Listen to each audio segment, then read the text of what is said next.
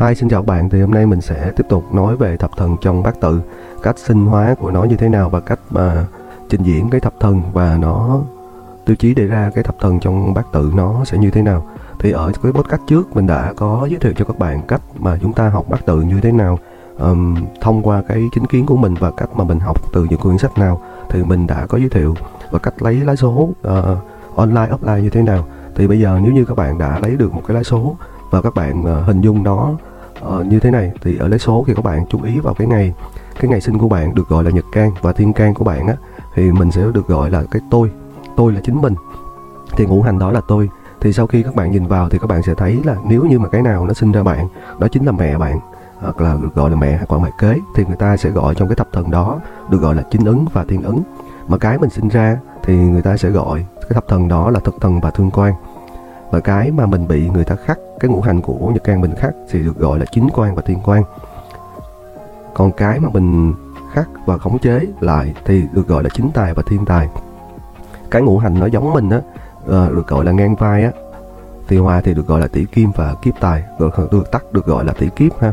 Thì mình thử ví dụ cho bạn xem ví dụ như nhật can của mình là tân thì mình mang hành uh, ờ, kim thì hành kim thì mậu thổ mà sinh cho mình. Bởi vì mậu thổ là dương thì trong thiên can nó sẽ có âm và dương ha. Thì mậu thổ là dương thì được gọi là chính ấn. Mà kỷ thổ âm sẽ được gọi là thiên ấn ha. Còn nếu như mà sinh ra mình như là thủy thì nhâm thủy sẽ được gọi á. Thì mình sinh ra chứ xin lỗi mình sinh ra nhâm thủy thì à, được gọi là à, thương quan. Và quý thủy sẽ được gọi là thực tân bính hỏa khắc tân thì bính sẽ được gọi là chính quan. Còn đinh á, khắc tân sẽ được gọi là thiên quan. Thì đa số ờ, hiện tại thì người ta sẽ dùng gọi tên gọi nó gọi là thức sát ha. Tân khắc mộc thì minh khắc thì được gọi á. À, trong giáp á, thì được gọi là chính tài. Còn trong ức á, thì à, được gọi là thiên tài. Còn ngang vai mình là tỷ kiên ha khi à, khi tân gặp canh được gọi là kiếp.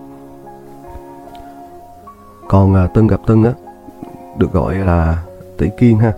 Đó là một cách mà mình sắp xếp à, cuối cùng đã xác định được cái tứ trụ nó cũng những hành khác nó cũng tương tự như vậy. Thì lúc đó chúng ta sẽ suy diễn ra.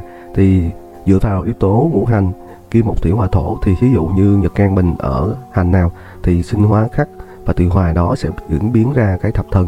Thì trong thập thần mình cũng nhắc lại thì trong thập thần nó sẽ có uh, một cái là dương một cái là âm như là chính ứng và thiện ứng thực thần và thương quan chính quan và thiên quan chính tài và thiên tài tỷ kiên kiếp tài và thì uh, gói gọn nó sẽ là 10 thập thần. Uh, hôm nay mình không biết sao mình nói chuyện nó hơi vấp vấp một tí. Mong các bạn uh, thông cảm. Uh, như vậy là mình đã trình diễn uh, mình đã nói về thập thần. Hẹn gặp lại bạn ở podcast thứ sau ha.